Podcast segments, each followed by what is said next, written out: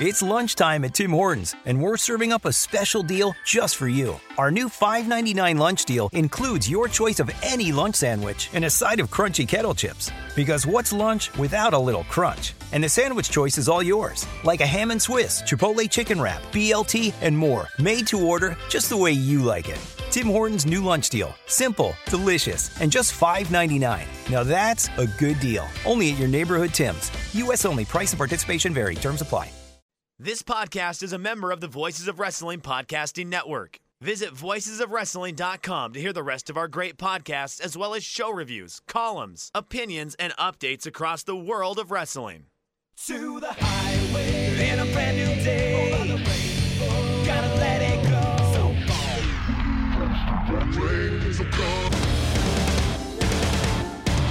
Fast to finger down.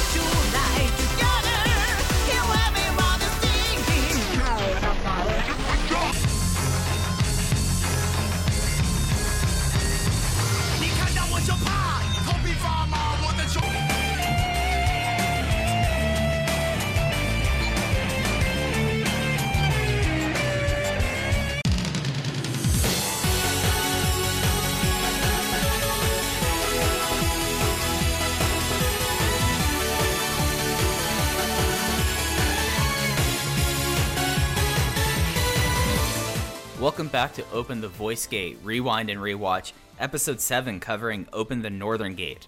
We are members of the Voices of Wrestling Podcast Network.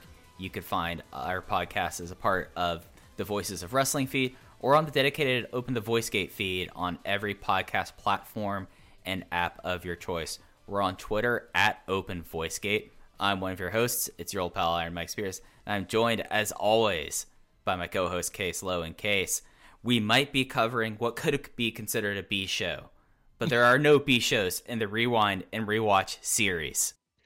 Some new markets work, some new markets don't. Dragon Gate USA will tell you that themselves. But Mike and I are here today to open the Northern Gate, the what is it, the seventh show in the Seventh. Dragon Gate USA catalog.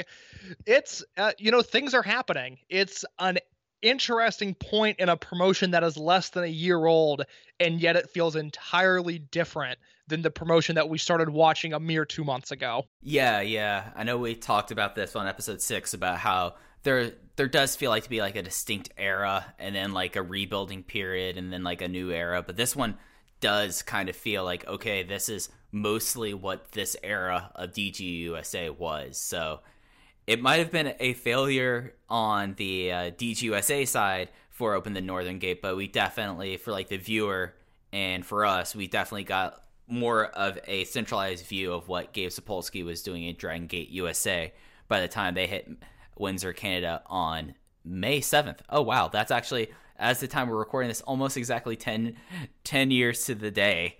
We are Yeah, it was nice, wasn't it? yeah, yeah, kind of nice little bit of synchronicity. But yeah, so we're back here. We're out of WrestleMania weekend.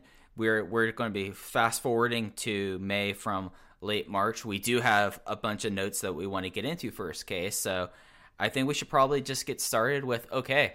Now Yeah. Dragon Gate has left. That everyone left Arizona. We we talked last time about the departures of the Young Bucks and Brian Kendrick, and now we're starting to build up what's going to be this core roster, especially as Dragon Gate USA has their first birthday. You know, you buried the lead there by saying that Dragon Gate USA is no longer with the Young Bucks and Brian Kendrick, leaving out Davey Richards, who we discussed. We discussed on for episode an hour Yeah, a on few a- weeks ago. Uh, I'm also going to hang you out to dry as my broadcast partner, and I deeply apologize. But before we can hit May 7th and May 8th, the Toronto double shot, we actually have to go back before Phoenix. We begin the timeline on March 2nd, 2010, when Dragon Gate USA is excited to announce a partnership with Maximum Pro Wrestling. This alliance has paved the way for DGUSA to present its first events in Canada. They will happen on in Windsor, Ontario on May 7th and the Greater Toronto area on May 8th. And these events will feature a deep talent roster, including the DGUSA debut of Pac. Gabe Sapolsky goes on to say in the March 2nd Newswire. Maximum Pro Wrestling is the uh, amalgamation. I don't know if I said that word right, but I'm going to go with it. Of two of Canada's largest independent wrestling organizations, Border City Wrestling and BSE Pro. They have entertained thousands of fans throughout Canada and the eastern United States since 1993, with some of the biggest names in professional wrestling, both past and present. So we have a bit of a partnership here. Uh, you know, Gabe had extended the olive branch to Chikara in the early days. Chikara is still hanging around. We saw uh, some quasi lucha partnership in the Phoenix shows. We've seen Gabe work with AAW when they're in Chicago.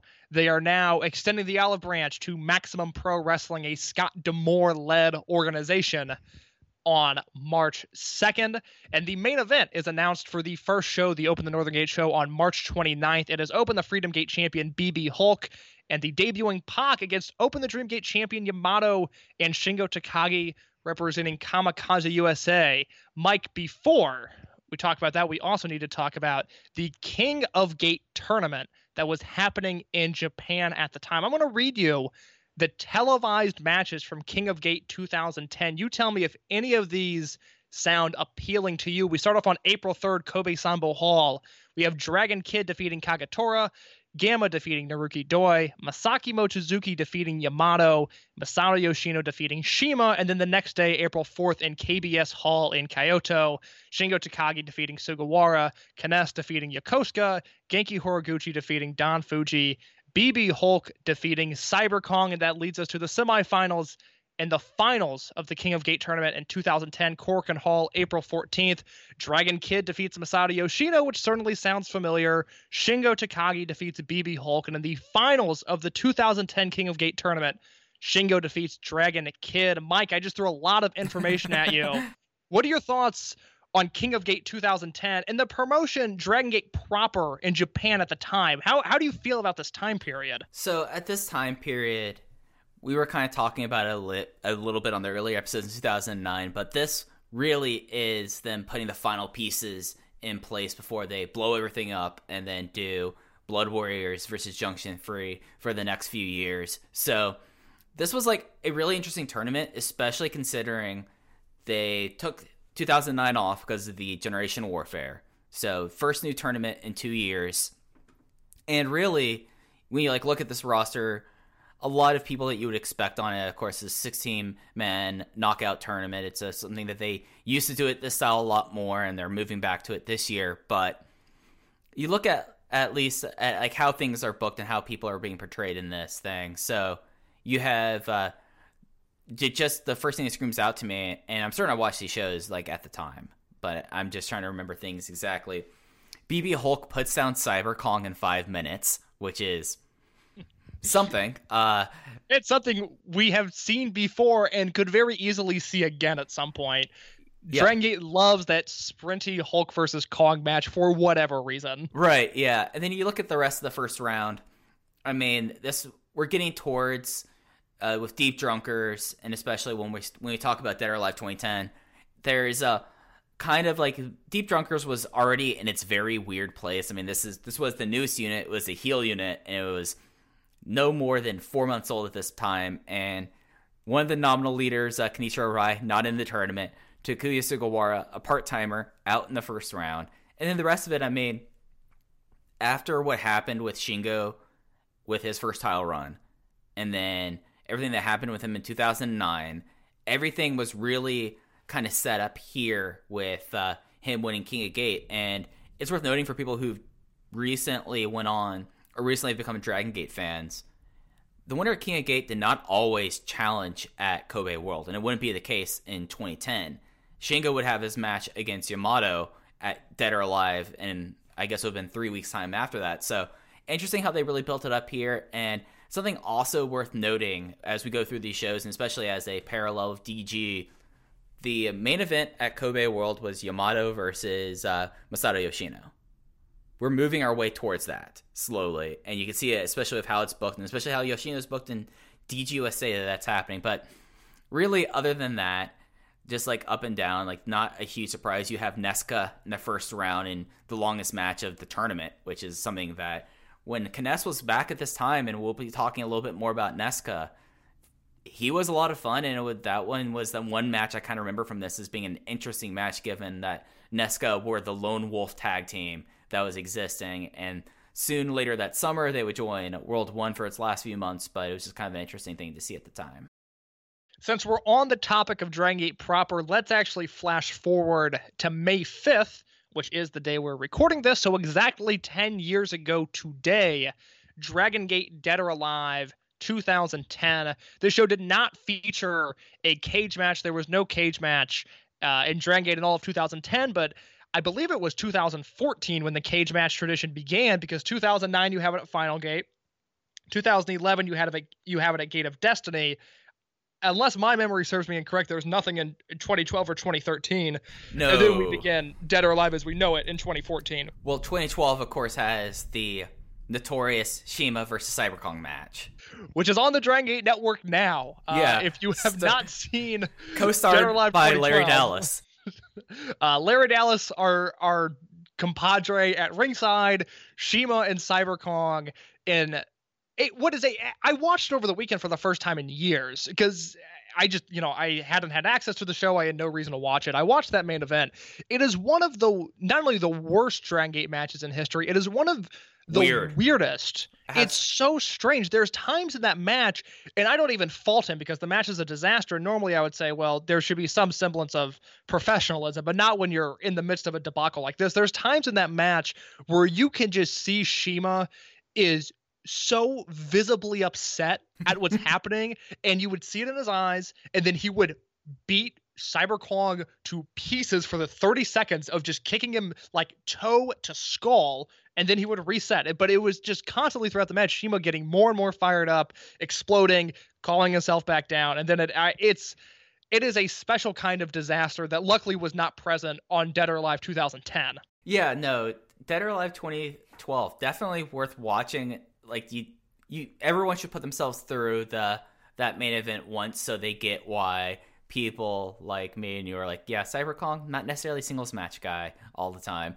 but like you have DK versus Ricochet on that show. You have you, you have the original Jimmy's versus Mochi Fuji. Like it's a great show. Like there's a lot of great stuff on there. But they're like 2010, this is one of those like low key shows that did a lot to kind of set forth how the company would be for the remainder of the decade. I'm just uh, running down the card for folks. The main event, Shingo was getting his Dream Gate shot because he won King of Gate. He lost to Yamato in 31 minutes 35 seconds.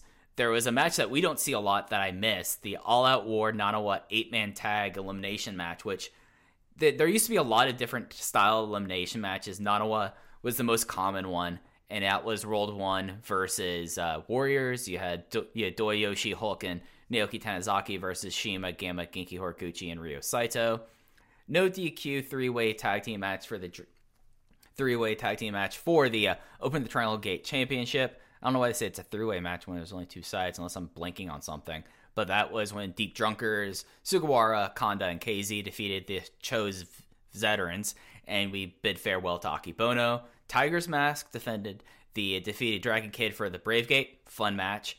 And then we're getting some matches that would really kind of affect our story today. So I'm going to skip over the big one. We have the the televised debut. I actually went back and checked to make sure that was right. Of one Takuya Tomomakomai. I mispronounced that wrong. Ta- Toma Komai. Toma Komai. Takuya Tokomai. There's a reason he would change his name Yes. to T-Hawk and Team and Tomahawk T- Tomahawk TT. Just terrible first name for him. He was named for his hometown there. The, versus Super Shisa, Nesca versus Tokyo Gurentai, Nosawa Rongai, and Masada. But there's one match case that we really need to highlight here, and that's Cyber Kong defeating Akira Tozawa, where the loser returns to the dark matches.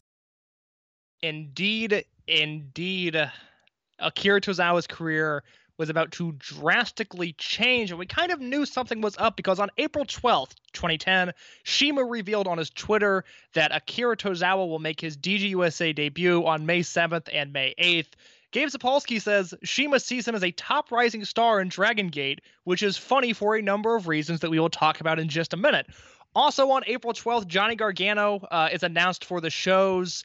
So on April 12th, Gabe Sapolsky says uh, he asks for the attention of the Windsor and Toronto Toronto fans and says the DGUSA now has its greatest ticket offer yet. Second and third row tickets for both the May 7th and May 8th shows have been discounted until this Wednesday. I don't know what day this was released, but the deal expired on a Wednesday. These are the biggest discounts we will offer, and once they are gone, they won't return. So it should be noted that this is the first really poor weekend Dragon Gate USA had had.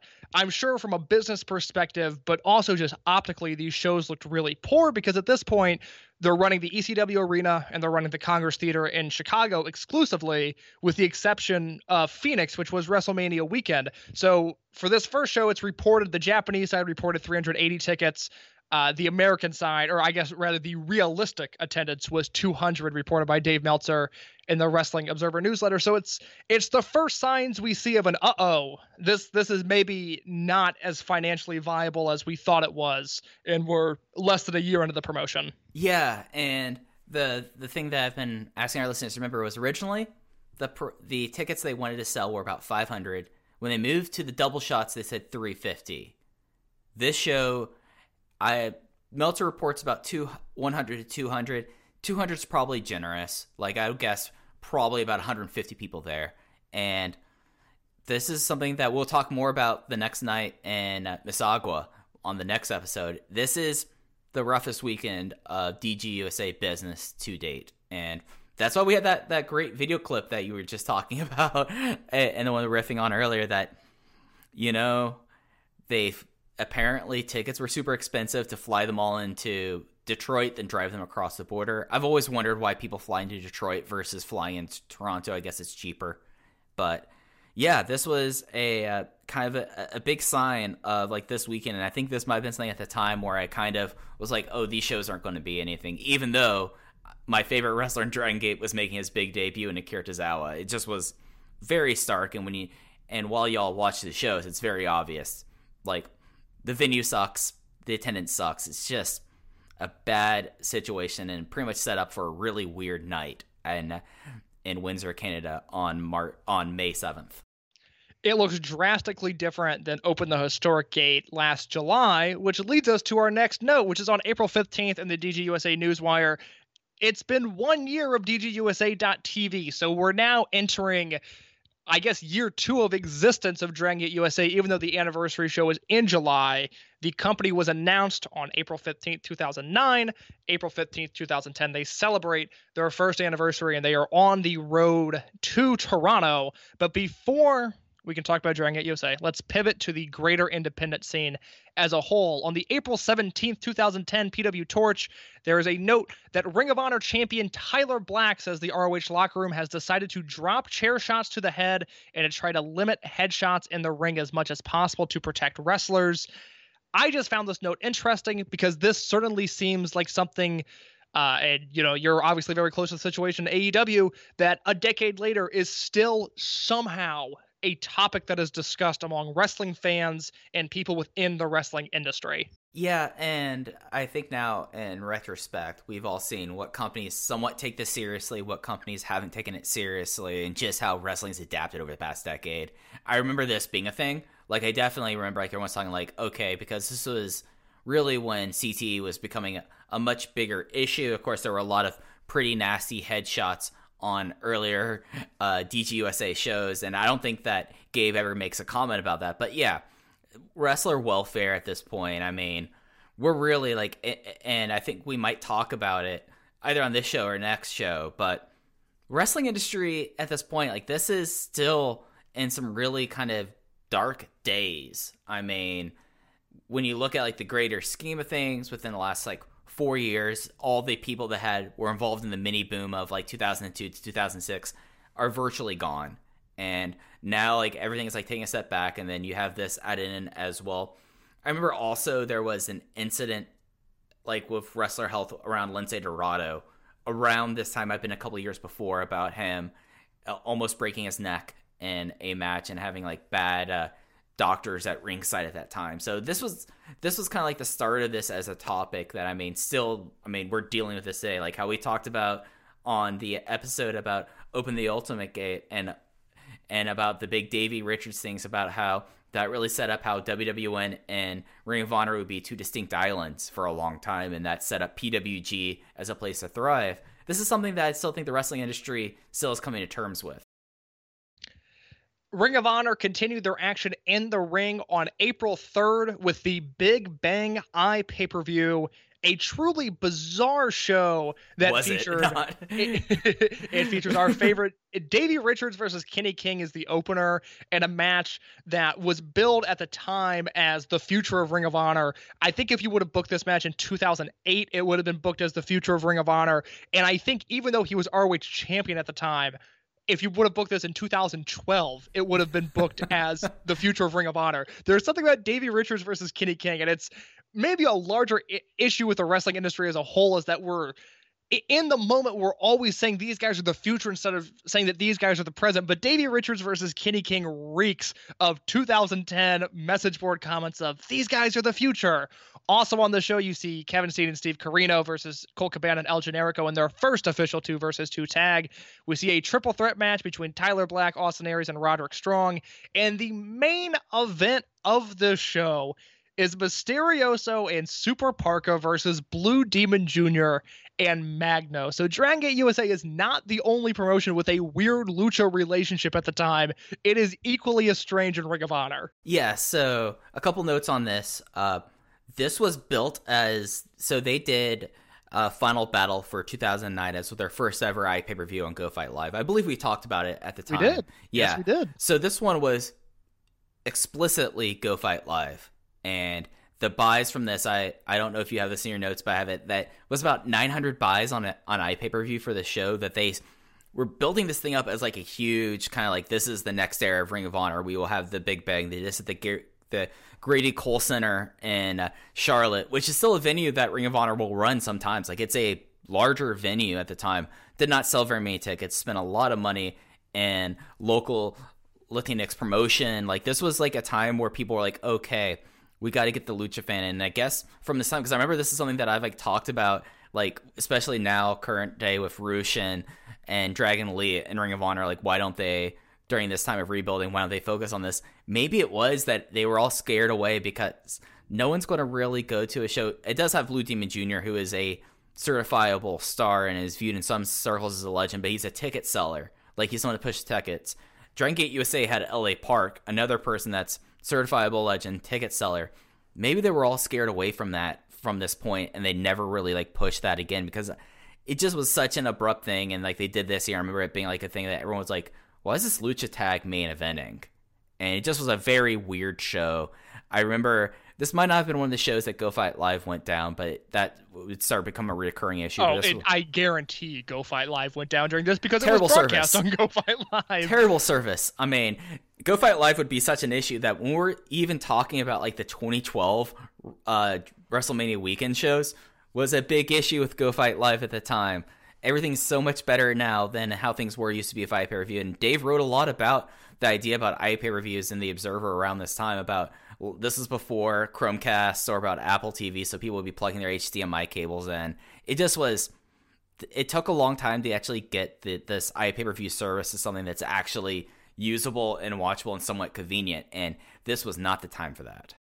One other quick Ring of Honor note on April 24th, on the back half of a double shot, Ring of Honor hit Chicago Ridge, Illinois for Bitter Friends, Stiffer Enemies 2, which featured Davey Richards versus Roderick Strong, Chris Hero challenging uh, Tyler Black for the ROH World title, in a no DQ match between Kevin Steen and Steve Corino versus El Generico and Colt Cabana, which led to a note in the May 8th torch, which is a little past the show. It's a day past, but I'll bring it up here that all four men were fined by Ring of Honor for chair shots to the head. So, despite Tyler Black's rallying call, uh, those four men, the renegades of Ring of Honor at the time, did not heed Tyler Black's warning. They were fined by the company. But does anyone even today listen to Tyler Black slash Seth Rollins?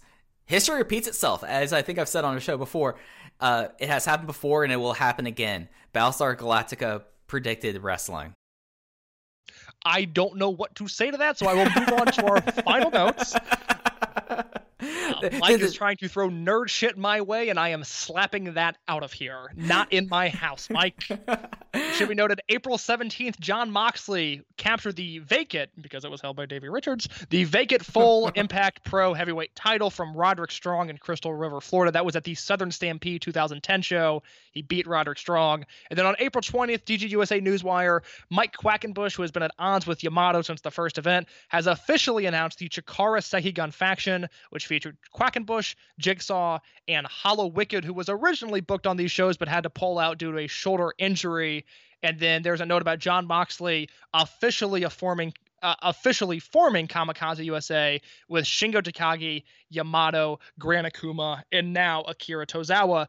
That leads us to one quick note about Chikara, which Mike can take from here. This comes uh, on April 23rd, 2010, from the Lucha Blog slash Cubs fan website. Yeah, so the, this is an important thing to note because this involves someone that is intrinsic to Dragon System and Chikara history. At this time, this was April 23rd was the first night of King of Trios 2010, and uh, we were talking about this before we started recording that this was really one of the first shows that like King of Trios was really kind of get going like 2008 2009 but 2010 really was kind of like the stamp on it year where Mike Quackenbush would book a lot of international talent. On this weekend, he would bring in Team Osaka Pro, so Atsushi Kotoge, Daisuke Harada, Daisuke, uh, Team Big Japan of Daisuke Sekimoto, Kankuro Hoshino, and Yuji Okabayashi. And he booked a bunch of lucha wrestlers. And his big lucha contact at this time naturally was Skayde. And at this time, when it was announced on the show that there was going to be two lucha teams, the first one was Team Perros del Mal. Of course, that was a big promotion that kind of played it into the WrestleMania weekend stuff since Perros del Mal were the people who got the lucha pay per view contract with G Funk that was supposed to be airing on opposite months as DGUSA. So Perros del Mal had El Alebrije, who's better known now as Cranio. Cuije and El Oriental, who's someone who worked a lot in Chikara at that time. Like he was kind of their first big international wrestler. But more importantly, there was a team Mexico that was originally going to be Jorge Skayde Rivera. Turbo, who, if you're someone who's watched a lot of Dragon Gate, you've seen a bunch of Turbo. Turbo was kind of uh, Jorge's big, uh, Skayde's big uh, protege over in, in in both Mexico, and he would bring him over to Dragon Gate. Yeah, Jorge Rivera did a lot of Dragon Gate tours uh, in 2008, 2009, and then also Valiente of CMLL. So what happened was, and Cubs fan does a great job of kind of covering the beat by beat, was that on the 22nd, the company announced that both Valiente and Turbo were off the event, and as a result, they were severing all ties with uh, Jorge Skayde Rivera, who was in charge of bringing those two to the event, and who reportedly held the, t- the company up for more money despite delivering on Valiente and Turbo, who already took bookings elsewhere that weekend. And there was a lot of back and forth. The Cubs fan, I think, has like the most like two side tells like both sides. Basically, the idea was that at the airport, uh, Skayde went silent and then called Quack and said, "We're not coming. I told the other guys not coming unless you pay me this much extra money." Which is kind of remarkable considering at the time Valiente was a CMLL wrestler and Skayde and Turbo have been pretty much career long independents.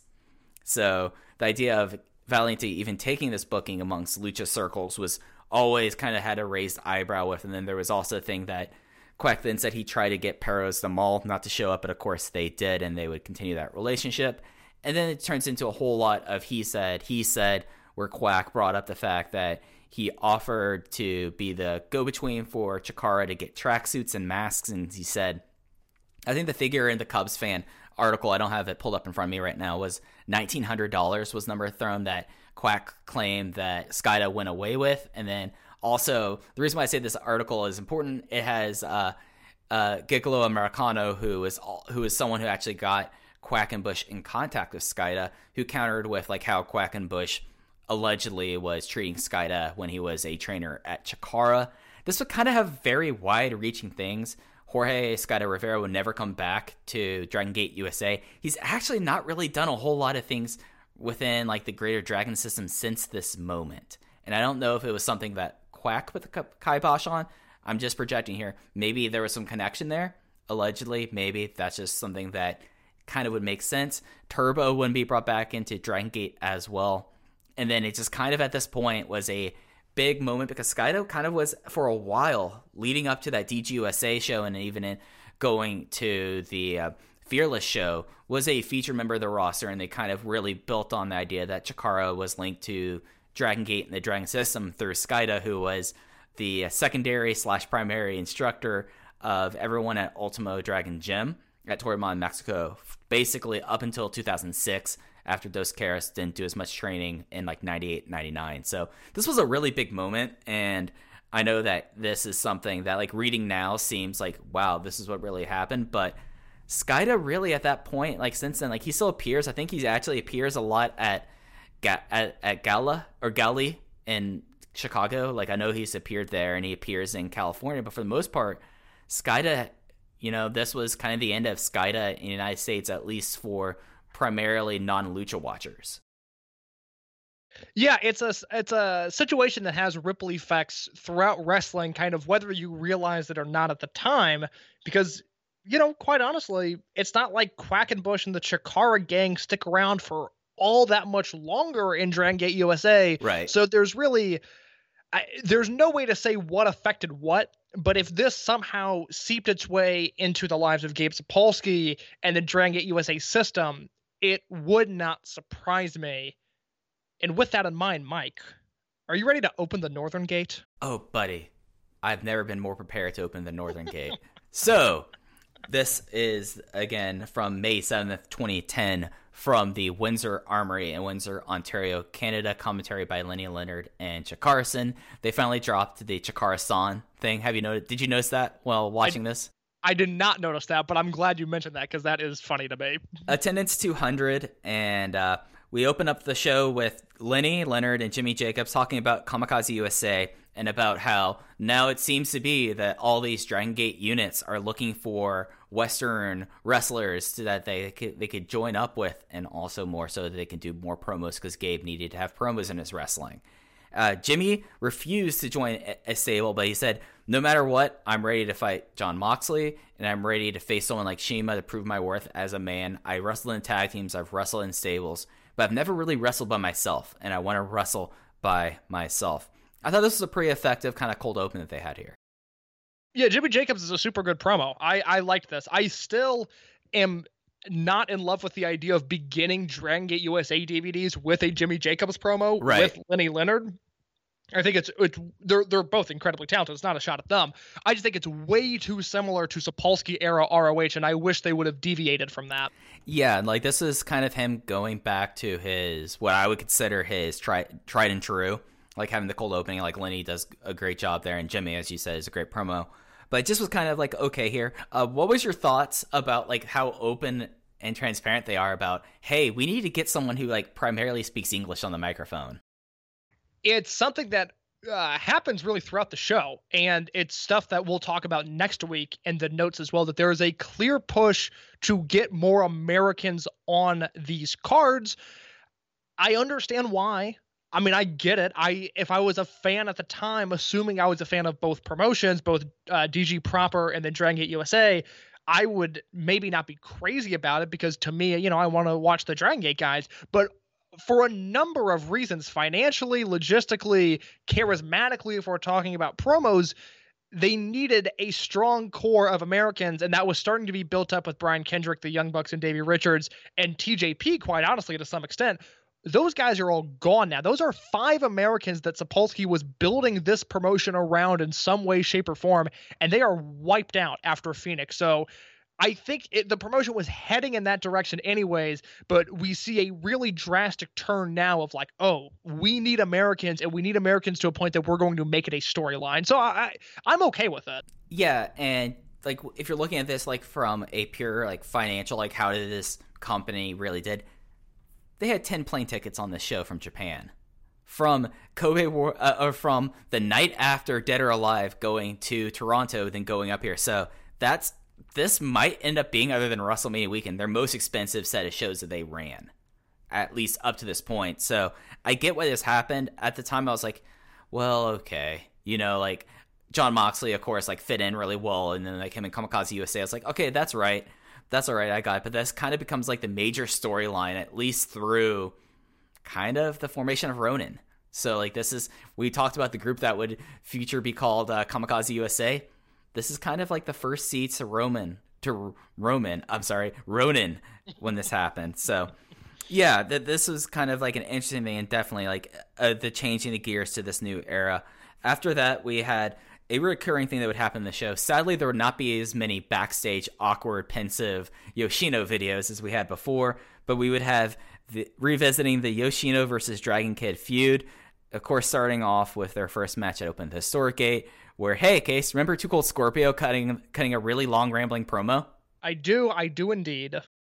So that was that, and then we opened up the show on pay per view. We had a dark match of Kyle O'Reilly defeats Brent B. That did not make either the cut here, and I don't. I went back and I tried to see what the bonus DVD was. I did not see it on the bonus DVD either. So It did not air at all to my knowledge. yeah. So the first match we have in the ring, the first match of the show proper, was Chikara Sekigun of Jigsaw and Mike Quackenbush defeating the team of Kamikaze USA of Akira Tozawa and Gran Akuma in Akira Tozawa's North American debut. However, the fall would be uh, Jigsaw doing a uh, doing basically a really cool thing where they went from the Yoshi tonic that Gran Akuma was trying to attempt, and he just dropped right down on his head for the uh, Jig and tonic, and onto Gran Akuma to get the win in 14 minutes and 11 seconds.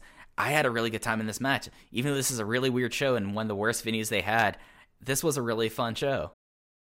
Yeah, it's a really fun opener. Let's talk for a second just about Akira Tozawa because from here until we end the show, until we end this rewind and rewatch series, Tozawa is going to be a focal point for, if not our news and notes, for the show as itself. I can't imagine we have an, another episode where Akira Tozawa's name doesn't come up. So, just to frame the perspective of who Akira Tozawa was at the time because it's a far cry from the WWE superstar that we obviously now know and obviously love.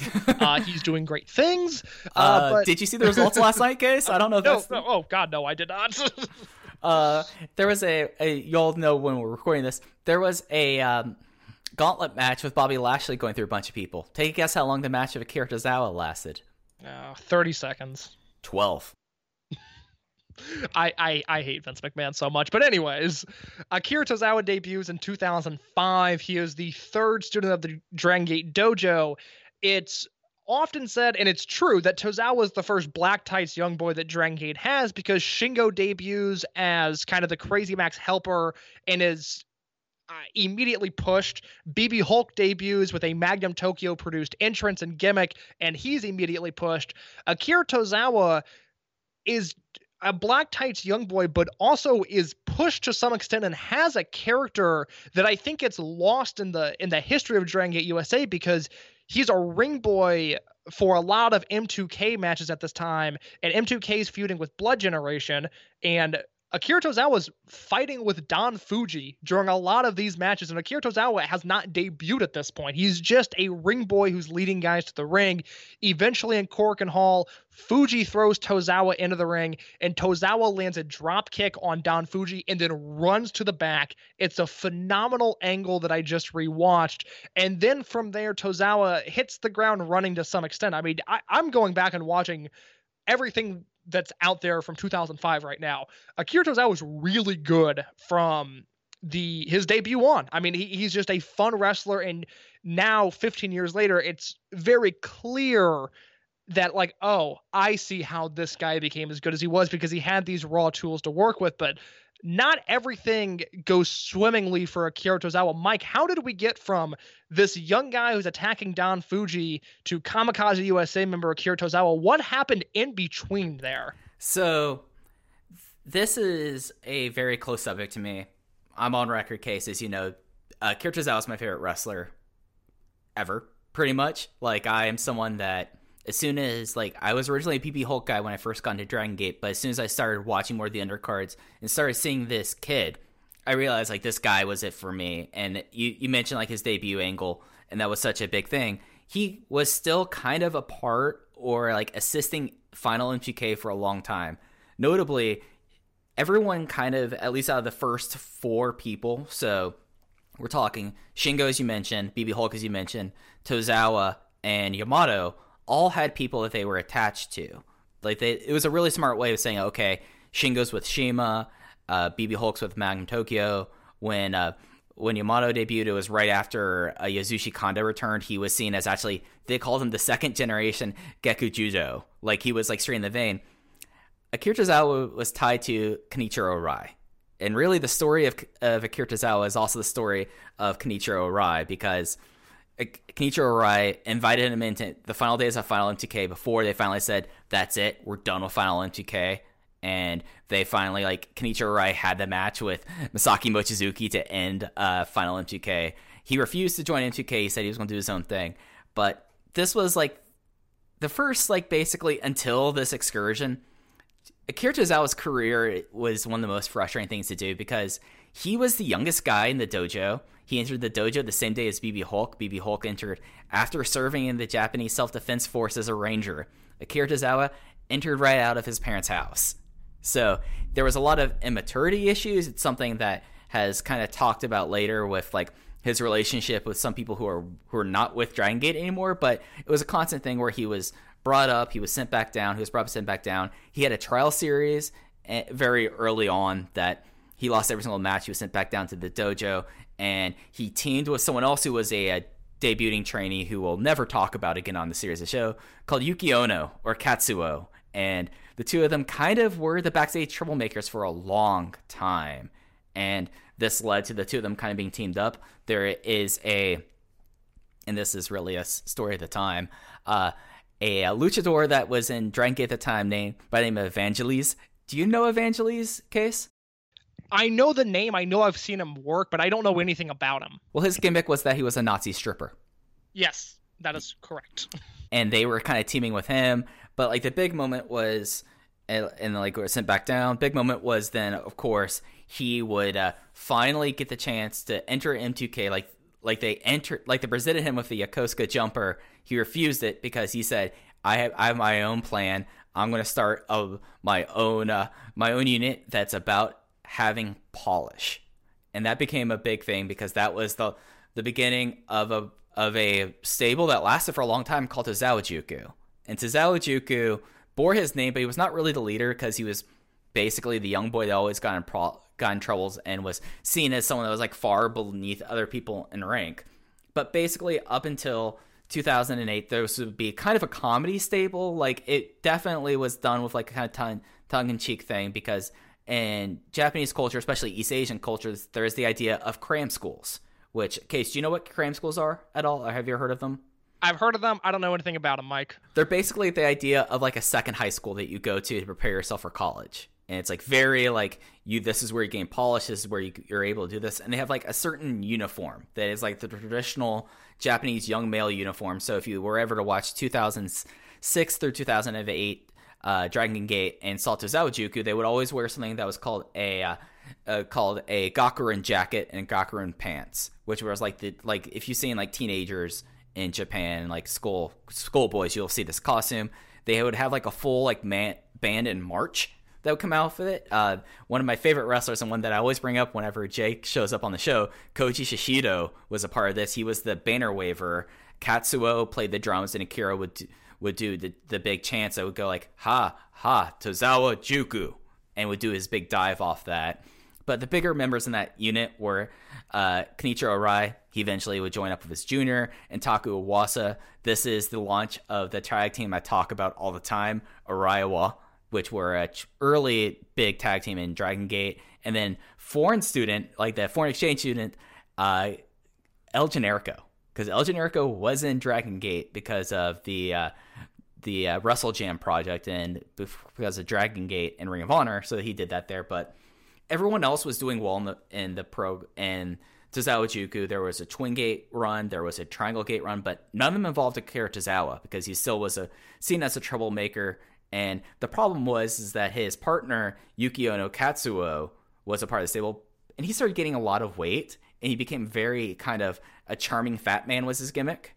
And they made Akira Tozawa. They forced Akira Tozawa to gain a lot of weight, which he was not happy about, and, it, and it's talked about in like a Figure Four weekly interview with uh, Jack Evans and Brian Alvarez. They talk about how basically at one point it seems like that he was being bullied and like basically force fed on buses like rice balls to get him to gain weight. If you ever seen photos on his Instagram or Twitter, he'll post photos of the Metallic Brother things where he was legitimately about like 210 pounds or like 220 pounds. Like he was a big guy, but eventually he decided to slim down and decided that when El Generico and 666 wrestler Shinobu, who was an assistant at this time, won the Triangle Gate, that he would be serious and he would want to become a serious wrestler. So he had another trial series where he finally had success. He lost all this weight, and then he finally, at the end of 2008, brashly challenged the uh, Open the Triangle Gate champions of Masaaki Mochizuki, Don Fujii, and Magnitude Kishiwada for a title match between him, Arakan, and and uh, Taku Iwasa were seen as the other two big people. So it was like the three original people of uh, versus the Zeterans, and they agreed, but they said that Tozawa Juku would have to disband if they lost. In case I know you've, I've made you at some time watch this match. This was probably like Akira Tozawa up until really he this 2010 2011 like this period is the best match of his career. Yeah, it's excellent. And I I don't love the Tozawa Juku stuff as much as you do, just because it it involves Arakan and Iwasa. Those are your guys. um, but but this this six man match is on another level. It's really it, it's one of those. I, Tozawa has moments in his career where there's a definitive before and a definitive after. He's one of I think really one of the few guys in wrestling that has like multiple like yes this happened and then this happened because of it guys and this is one of those matches on that timeline Yeah, so they lost. Tozawa Juku had to break up, and then during this time period, this was after uh, Shingo Takagi's first Dreamgate reign. So we're talking late 2008, where him and Iwasa kind of kept on teaming with Shingo Takagi because they all were lone wolves, and then they finally like pestered him. And they decided to form the unit that was called Kamikaze. So Akira Tozawa was the reason why Kamikaze USA even happened. If you want to draw the line there, so it was the it was them, and then Dragon Kid joined. Uh, Yamato would join after the end of the Deep Drunkers thing. Cyber Kong would be in and out there, but the big thing about this time was so Akira Tozawa was, was now firmly out of the doghouse, but he was never really elevated. He kind of like stayed this like Yamato, who came in after him, won titles. Cyber Kong won titles, and he wasn't even technically a Dragon Gate Trueborn at that time. He just was like struggling, struggling, struggling until the match that we talked about in 2010. The loser is banished to the Dark Matches match because him and Cyber Kong were fighting. They were just not having it. And then after that happened, this is when we had the moments you talked about earlier about CIMA saying, I'm bringing Akira Tozawa with me over here. And now we entered the, when you say like things happen kind of in series for Akira Tozawa, welcome to probably the most uh, lauded, at least at the time, excursion of any Japanese wrestler in the 20th century. maybe ever i mean I, It's insane. well, i that that's that's something we'll have to look into because i We might be doing a sub episode on Tozawa and PWG. I mean, th- this excursion literally changes his career for the better. It literally changes the company Dragon Gate for the better. I mean, it, it is a complete night and day from when he leaves to when he returns. And it just so happens that it all starts here in this opener with Gran Akuma and Tozawa against Quacksaw. And like I said, it's a fun opener. I gave it three stars. I went three and a half, but guys, we're going to have to deal with me when it Tozawa's in a match from now on. I'm sorry, guys. He is my favorite wrestler. So I, I, I work with bias, but the thing that kind of hit me in this match is Tozawa would have wrestled with some Americans, but the way that he just like meshed with all three of these guys immediately was kind of remarkable. It's a really good night for the Chikara side. I've been critical of Quackenbush in particular on most of the episodes so far. and We'll continue as we go along. Uh, one of the things that jumped out to me here was I, I actually wrote down in my notes. I was like, "Damn, Jigsaw is really good," and I know I've said that, but it's it's dumb that he doesn't have a contract somewhere because watching him and Tozawa and then him and Akuma, who go way back at this point, watching him mesh with the Kamikaze side, it, it just jumped out. It's not like he did anything spectacular. I thought the most spectacular move of the match was Quackenbush does basically a swanton bomb, uh, like a springboard swanton to the floor, which looked really good. Jigsaw just sort of does his normal stuff, but he does it in such a crisp way. And it's just like, damn, damn, this guy's really, really good. And like you mentioned, you know, Tozawa one match in, it's not spectacular. He's not a star. He's not really even over at this point, but you can tell he's good. And that matters to some extent. Yeah, yeah. Uh, little side note: uh, Jigsaw was wearing his Vulture Squad tights during this match.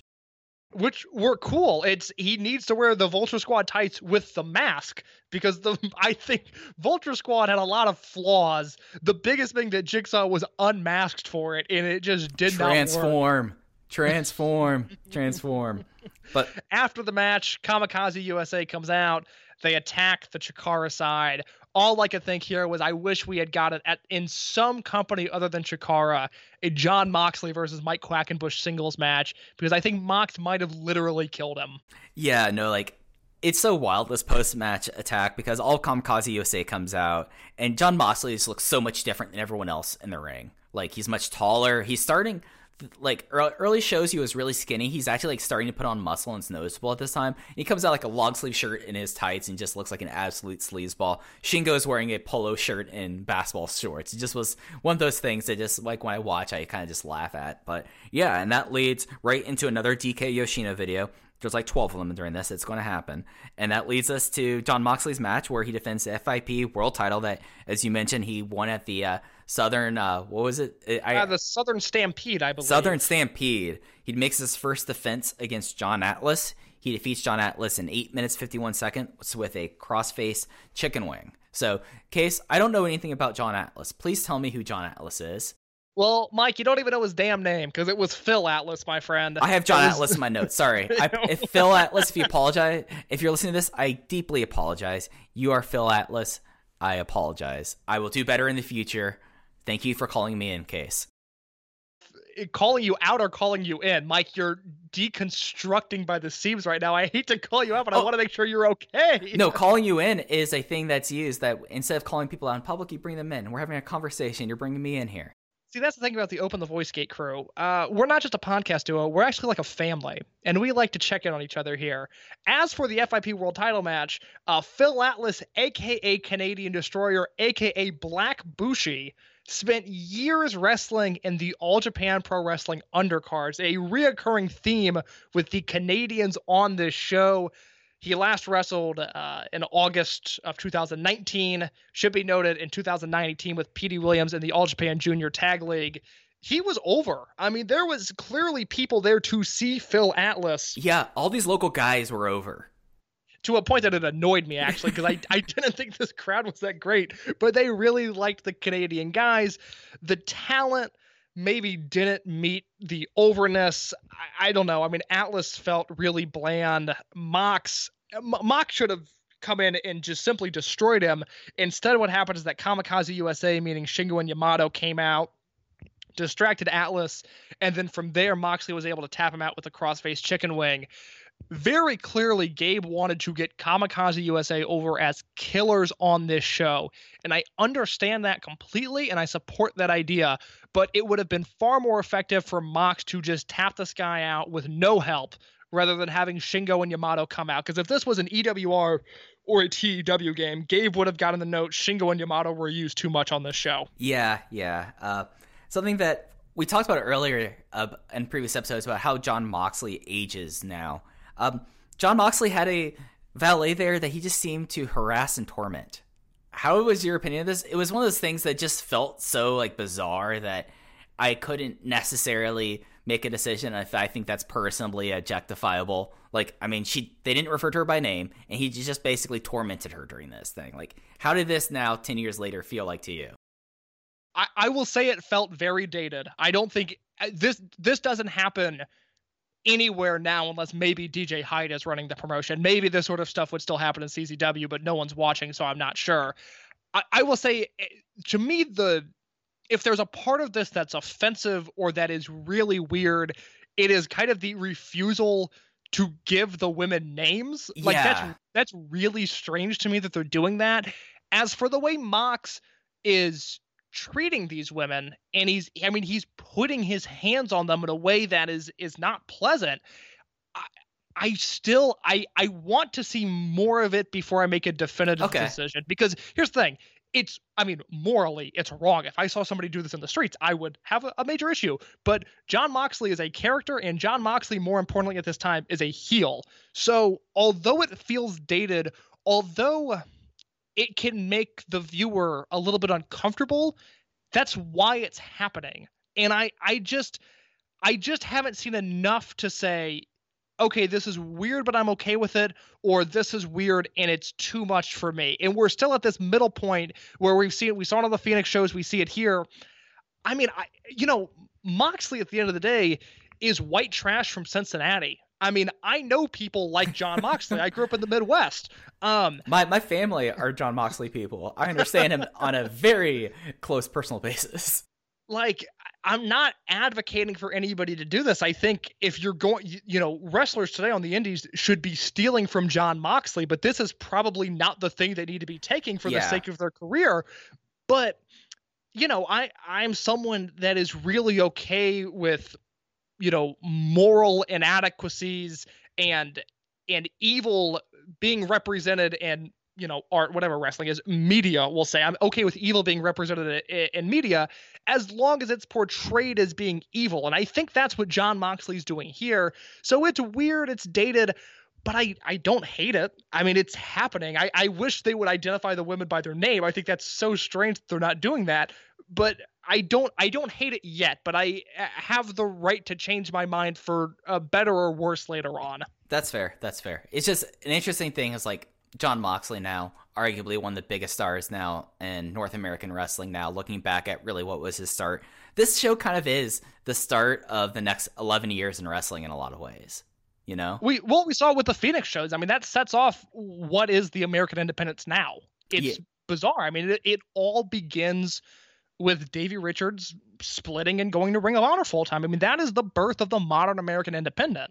Yeah, yeah. So another pretty big formula thing. After that, we have another Dragon Kid and Yoshino thing. Then we had CIMA versus Jimmy Jacobs in a match that went 15 minutes 48 seconds. CIMA won the Meteora, and you know the crowd was really weird all night, but the crowd was really into the CIMA versus Jimmy Jacobs match to a level that kind of surprised me a little bit. But then also I remember who Jimmy Jacobs was at this time and who CIMA has always been portrayed as in Dragon Gate USA. I really liked this match. Oh, it was fun. Like this is I went three and three quarters on this match. Real okay, so I went three and a half. We did not talk about this match beforehand. No. I thought I was going to be like a full star higher than you because I I really enjoy non-gimmicky J- Jimmy Jacobs singles matches. I think he's an underappreciated worker because his entire career has been built off of these hardcore matches and these bloody brawls, and it will happen in Dragon Gate USA as we go along. But I mean, even to this day, when I see him work at AAW, like if Jacobs is just in there wrestling a match, I I enjoy it. It's it's kind of the Eddie Kingston conundrum of when things are overbooked and there's too much plunder involved and there's a, too big of an attempt to tell a story. That's when I tune out with Jimmy. Mhm. But this match, I mean, we're dealing with a post prime Jimmy Jacobs and we're dealing with CIMA, who at this point is still Taking it easy. Yeah, I mean, he's still recovering from major injuries at this point. He's Right. clearly not moving around as well as he would have in 2011 or 2012. But these guys just have uh, move sets that work really well together. I think their moves play well and blend well with interesting and unique counters and a lot of this match is built off of counters and guys getting hot and then you know the other guy countering back with flurries of moves i was all about this i i I came in with high expectations because I wanted to make this point of that, you know, Jimmy Jacobs is actually a really good worker, and they delivered on my expectations to a T. Yeah, like I'll be honest, there was a lot of hesitation in earlier episodes of Jimmy Jacobs in this promotion. He's still been in one of the worst matches in this promotion's history, but him and CIMA have great chemistry. Like you mentioned, like their moves were flowing back and forth. It just seemed like these two guys both got it at, on this night. There was like this really wild dive where it did not seem like CIMA knew was coming, where Jimmy does a house show dive over the top ropes. And after that moment, this match was fully on. Like you're absolutely right. Like we're still like CIMA's still kind of gearing up, and he'll be gearing up really over the next 12 months to finally be the peak prime CIMA of the 13 defense Dreamgate run. But but for like this for this for a 15 minute match here, these two guys went back and forth. It they you had ebbs and flows in it. You had a crowd that it worked getting the crowd in. Maybe it helped out that Jimmy Jacobs was in there, but CIMA was over, and it just was a really solid match. And it was kind of the matches that when I sat down and first started watching this, I, was, always have in back in my head: is this going to be like a PWG style singles match? Is this going to be like an AAW style singles match? And instead, it ended up just being like a solid match, and I really enjoyed it. After the match, CIMA goes to shake hands with Jimmy Jacobs, and Jacobs kicks his hand away. This plays back into the opening promo that Jimmy Jacobs is not here to join a faction. He had been in Age of the Fall, he had been in Lacey's Angels. He's seen the peaks of factions and he's seen the valleys. He's seen the depths below of what factions can turn people into. And Jimmy Jacobs wants to go at it solo, and he continues that mission statement even after a loss to CIMA. Yeah, and also CIMA, even though he got deflated by the by the refused handshake, made sure that every every side of the ring did a who chant with him. He's the man. I there's I, I there is a part of CIMA that I don't relate to at all that I'm incredibly jealous of. I wish I had the ego he had sometimes. Had? Duh, Mike, you want to talk about the next match? yeah, let's talk about the next match. So we had a match that I totally forgot this. uh, Like this was the first show that I was certain that I did not watch before, or I had no memory of whatsoever. But we had Masaaki Mochizuki versus Naruki Doi in 2010 in a small armory that looked terrible in Windsor, Ontario, Canada. They ruled, and I I tweeted this today. How did people not go like, "Hey, I want to book Naruki Do- or Masaaki Mochizuki for everything" in 2010? This match went 14 minutes and 33 seconds. Masaaki Mochizuki won with the Sen Saikyo high kick. But case, we had to talk about someone before the match, and I'm pitching indeed, it to you. indeed, we do. Johnny Gargano, who we had seen on the Open the Freedom Gate show in the Generation Now. Was that? A six man or an eight man elimination match? A six man elimination match. Single fall, single fall. Single fall. Oh, that's right. That's right. Um, Gargano has been with the promotion since the first show. He worked the first fray, the the bonus card, not the dark match, but the bonus card. And Gargano has consistently been booked in that spot ever since the beginning of the pro- promotion. We saw him once in November, and we see him here not wrestling a match, but rather bringing gifts to both Masaaki Mochizuki and Naruki Doi. Johnny Gargano came out, and at this point, Gargano this is his highest profile gig because he's I mean he's becoming the king of Cleveland at this point. He's a fixture in AA in AIW. He had just recently got him booked in Chikara for the first time, but Gargano still I not I mean Gargano is still unknown in the grand scheme of things. I mean he had worked one Ring of Honor dark match, but had had no real exposure. So, you know, he was a guy that Gabe plucked, said, okay, well, he hasn't been a Ring of Honor. He's a guy I can build around. And the thing with Johnny Gargano that Gabe Sapolsky liked so much was that Gargano could talk and that Gargano had some resemblance of a character at this point. And that was mainly. I guess fueled by these Johnny Gargano Power Hour videos that he was doing on YouTube. And and I am not familiar with the Power Hour videos. I've never seen one because they're all off of YouTube now. Yeah. But in every single newswire, or almost every single newswire Gabe has, he is plugging that Gargano has a new YouTube video, and it becomes very clear that this is a guy that Gabe Sapolsky wants to build towards. So we talked about at the top of the show. And there's going to be an influx of Americans coming into the promotion at this point. Well, Gargano wants in on the action. He comes out with a backpack. He does.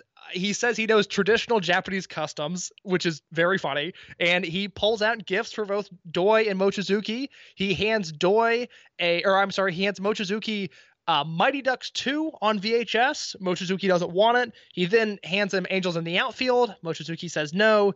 He then hands him Dunston checks in, which Mochizuki kicks into the air. So Gargano gives up. He says, okay, he's not a fit for veterans. Maybe he's a fit for World One. He hands Doi a stuffed animal. Doi says, thank you. Now you go home. And it's very funny. Just, you know, Doi, being a better English speaker on the roster, is able to have a little bit of a back and forth with Gargano. Doi ruled in this. Doi was so good at this. Gargano turns around, Doi chucks the stuffed animal into the crowd. Gargano never sees it. And then Gargano leaves after doing after bowing to all four corners, which made me lose my mind. I thought this was a perfect introduction for Johnny Gargano officially onto the main card because from here on out he's no longer an undercard bonus card guy. He's on the roster with this segment because he went out there and killed it. Yeah, so I watched the Johnny Gargano Power Hours, and this was kind of something that built into the character he did there. Like the idea of Johnny Gargano, at least by the way that he was portrayed here and portrayed on the Power Hours, was a completely delusional person. Like lives in his own little world that he thinks that everything he likes is amazing. I mean, he said Dunston Checked In was the highest grossing movie of all time in this segment. It just was something that they really kind of have, and it's going to be such a big kind of thing really for the next until Ronin forms, the two of them are going to become it's going to become very interlinked. The big thing is going to be though later on down the road, the person they kind of really haven't played back and forth with, but this was great. Masaaki Mochizuki has no use for VHS tapes of Disney movies, and Naruki Doi, who did a, a great job of just playing a guy who was like, "Oh, I'm so delighted by this stuffed frog. You go now." You go home. you go. And, and he's like, yeah. And he throws out in the crowd. Naruki Doi understands com- comedy better than I think nearly anyone else in wrestling. Yeah, Doi's Doi's the man. I mean, he is someone that is able to cut a thoroughly entertaining Japanese promo. And I don't speak a word of Japanese, but when Doi talks on Dragon Gate shows, I listen because I'm entertained by just his cadence and his verbiage and his inflection. When he speaks English, he's just as entertaining. Mm-hmm. And this match, I love this match. Oh Like, my god, it, this was it, I, it, I was afraid that this match for whatever reason wouldn't mesh. I Right. think partially just being on foreign soil, and it's a match. You know, we I continue to bring it up because I'm genuinely impressed by it. But at this point. Uh, there were two non-televised Mochizuki versus Second Doi matches uh, back in Toryumon. They had two King of Gate matches, one in 2006 non-televised, and then one in 2008 that was televised. And now we have, you know, un- their fifth meeting, their second televised, and since then they had one in Dragon Gate UK and then one in 2011 that was also not televised. So it's a fresh one-on-one Dragon Gate matchup, and uh, you know. I don't know why I would doubt Mochizuki because he just was on another level in this match. I mean, this is one of those guys that is this. I mean, I gave this match four stars. It's Same. a it's a G1 style sprint, so more so the King of Gate style sprint, just to fit within the theme of the show. I, you know, this match is not going to make or break Mochizuki's legacy one way or another. But when you when you compile the great Mochizuki matches, he's got stuff like this for 25 years now, where it's like, oh shit, that was really good. Oh, have you seen this Doi match? It's 15 minutes. They beat the hell out of each other. It's four stars. That's the Masaaki Mochizuki story. yeah, and, it's something about like this match. Like he, this, I've said it too many times, and this is the last thing I'm gonna say this. This one fit perfectly in with when they have these rare singles matches in Dragon Gate and King of Gate or whatever. That this was tightly worked. Mochizuki breaks down Doi to start, and that kind of comes like a, a playing point for the entire 15 minutes, and it just was really smartly worked. And the last two minutes were just completely balls to the wall, which ended with Masaaki Mochizuki kicking Naruki Doi in the head. Like, what else is there to love, people? Like, this is this is the good stuff. This is one of the reasons why I'm glad that we're doing this. Is going back, going to a show that if I've watched, I have no memory of whatsoever, and finding a, a match like this that you would think that, given the circumstances of the show, would it be kind of disappointing? And instead of coming out of this match going, this match owned. This match had a really weird but funny start to it, and then the match itself was great. And it's one of those things that Masaaki Mochizuki only did select weekends in Dragon Gate USA, but I'm still stunned, and I know that he's someone that kind of does his own thing in comparison to the rest of the Dragon Gate roster, that people weren't like, hey, how can I get Masaaki Mochizuki on Bloodsport? How can I get Masaaki Mochizuki on a on a Bola weekend? Just because, like, I, I said it. It was controversial, and I'll say it again. Masaaki Mochizuki is the best 50 year old wrestler of all time. And we had evidence of him doing this at age 40, just having a nothing match, then ended up being a four star notebook match. Mike, you said at the top of the show, you know, how are U.S. Indies not opening their checkbook for Mochizuki in 2010? You could say the same thing in 2020. Oh, absolutely. I mean, it, it's it's unbelievable. There, there's a moment in this match where Mochizuki, I've never seen him do this move before. He's got Doi. Uh, you know, typically Mochizuki does a thing where like puts the guy sideways, yes. like in between the the top rope and the and the middle rope, and then runs at them and just like gives them a knee. Mochizuki did that, but delivered a spinning back kick, which I didn't think you could run into. Like it doesn't physically make sense what he did because It he hit him at full he hit him at full speed. Like I don't know how he did this. The footwork involved to do that is incredible. And it's just the the violence was on full display here because like there's a match that happens later on in the card that you know had a lot of flips and it, that could be the main event or the semi-main event. I'm not bearing the lead there. A lot of flips. I don't think they necessarily got over, but the Canadian crowd responded to Mochizuki and Doi hitting each other really hard. hey, I mean, flips might defy the law of physics sometimes, but everyone knows what happens when you get kicked in the stomach.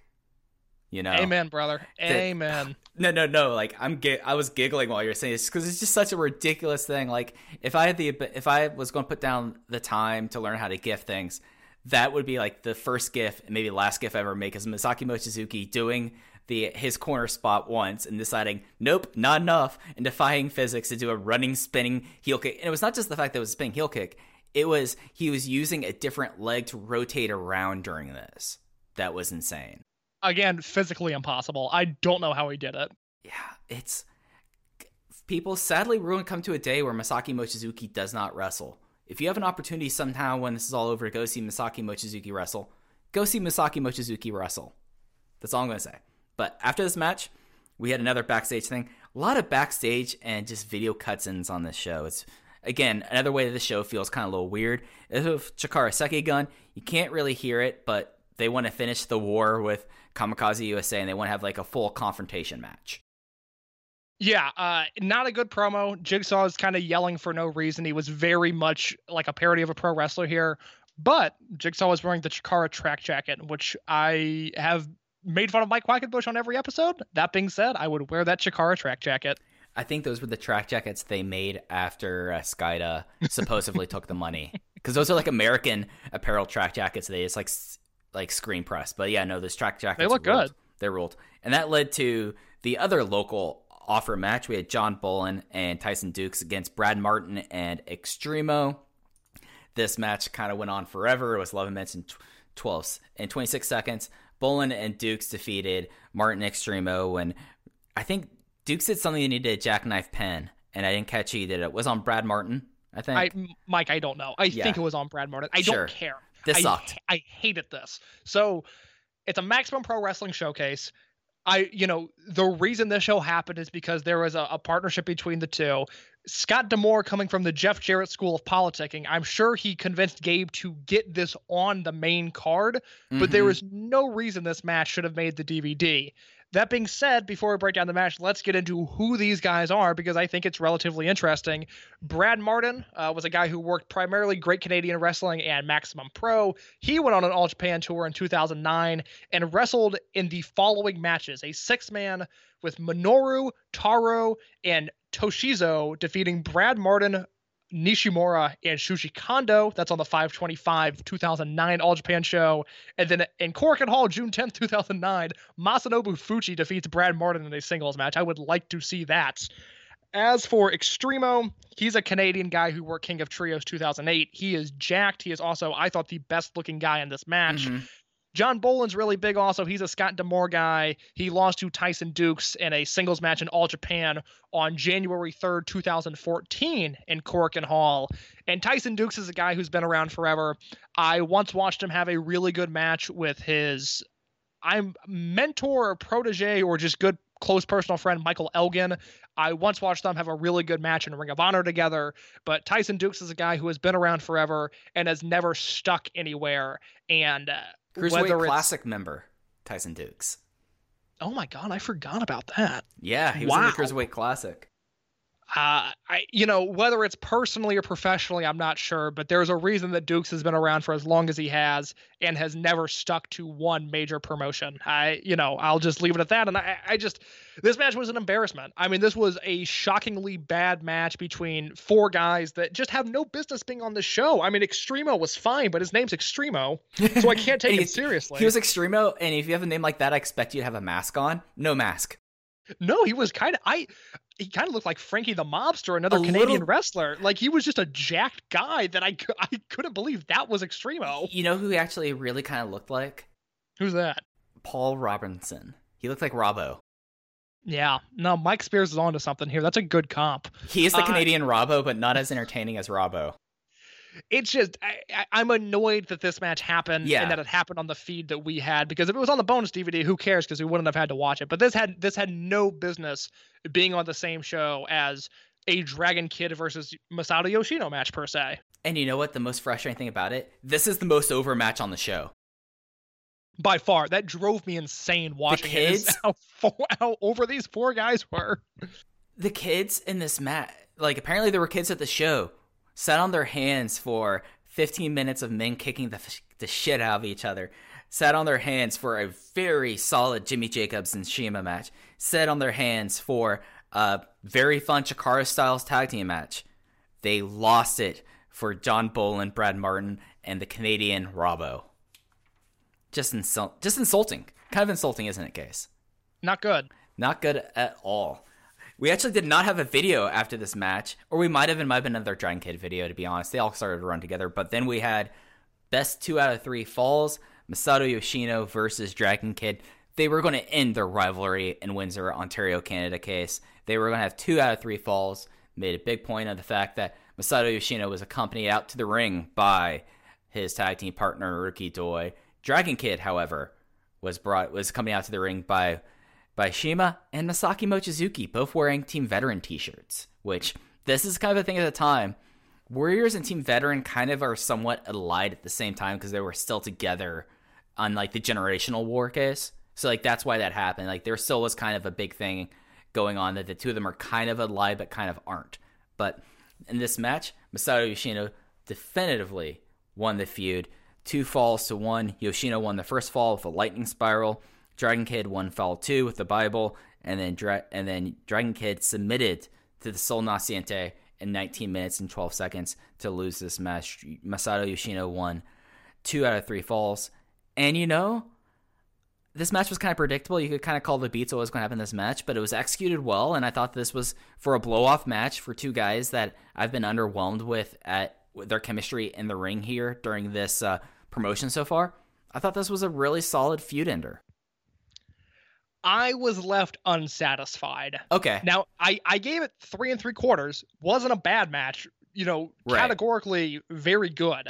But I thought the Untouchable Gate match, the, the second show, I thought that was a better match. I thought this was on par with the Open the Historic Gate match and, you know, a far cry below the six man from Mercury Rising and obviously the still still the match of the promotion, the tag team match from Open the Freedom Gate. Right. So I, just I wanted I wanted something a little bit more from this, and I was really okay with the first two falls because Yoshino won the first fall with a lightning spiral that that came out of nowhere, which typically I would have an issue with that, but it's the lightning spiral. That move is protected. Yoshino gets the first fall, DK comes back, fights, kind of rolls Yoshino up with the Bible for fall two, and then right as we were about to hit, and I talk about this a lot with Dragon Gate matches, they I mean, New Japan has this too, but I think the Dragon Gate style is a little bit different, where they are really about to kick things into next gear. We're about to, it feels like we're about to get these crazy counters and these big strike sequences. And instead, Yoshino makes him pass out with the Sol Naciente, which is effective storytelling because, you know, Yoshino lost the first two matches and then went on a tear and is challenging Hulk for the Freedom Gate title tomorrow. Everything that should have happened happened. I just wanted the match to be a little bit better than it was. And I understand and like to a point that the finish was so definitive. But for a feud in there, I also want that great match, something to say, yes, this is the feud. I don't think we got that with this. I'm going to push back on you saying this didn't kick the final gear. We had Yoshino kick out of a Super Hurricane Rana, kick out on a very not good Ultra Hurricane Rana, and was teased the Dragon Rana at a time where Dragon Kid pretty much sealed it, except for certain people. I mean, to this day, the last Dragon Rana he really did it was against Pac, and that's really kind of it. I thought that this one kicked that gear, and the story of like the match was okay. Yoshino got the quick first fall on a very gross looking lightning spiral. And, and then you had the idea, and I thought commentary did a really good job about this, talking about okay, Yoshino's at a fall advantage. He can go a little bit more reckless here. Dragon Kid needs to find a way to get this next fall, and he has to be more protective because that's it. The match is over. The feud's over if he loses in two straight.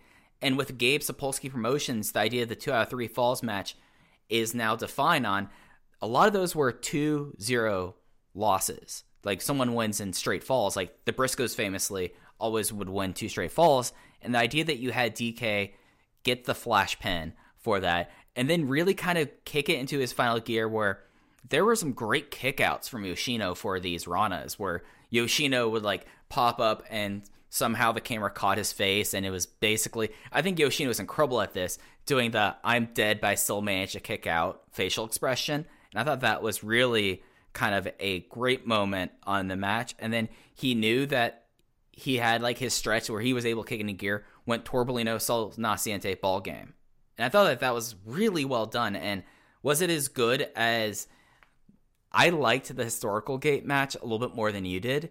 and I uh, much more so than the Untouchable Gate one. Is it as good as that one? No, but I came away from this thinking that this was a very well told story, and I felt like that they hit that gear, and I felt like that uh, Lenny Leonard and Jakarson did a great job of describing this match all throughout. So this is gonna be funny. Case, you said you were three and three quarters.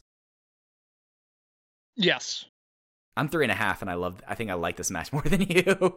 Well, well ho- ho- hold on, hold on, because I, you you spoke too highly of this match to give it three and a half. When you paused for a second, I thought you were going to say four and three quarters. I mean, it seems No. like you're all about this match. And to your point, to your point, the finishing stretch was incredibly well done in the sense that, like, Dragon Kid kicked out of a lightning spiral on the third fall, which I was not anticipating. It should also be noted your point about Sapolsky and the the two out of three falls match ending in two straight falls. I assumed that's how this match was going to end because I have also I had not seen this show before. I thought Yoshino would win 2-0 just because that was Gabe's thing. But I mean, Mike, come on. Open your heart a little bit. We're in times of need. If you're giving this match three and a half, I just don't think these guys have great chemistry. they don't. It's very funny that they spent an entire year wrestling each other and they're still I mean maybe their pay-per-view match in 2008 which was kind of the catalyst for this global feud Right. but they still to this day don't have the one Dragon Kid versus Yoshino match that you can point to, whereas Yoshino and K-ness or Dragon Kid and K-ness, obviously as Darkness Dragon, like you can point to, you know, many, many matches these guys have with other opponents. DK with Shingo, Yoshino with Mochizuki. They all have that match. These two have never been able to find it, and they've had more singles matches uh, against each other than probably anybody else on the roster. They would have more singles matches this year.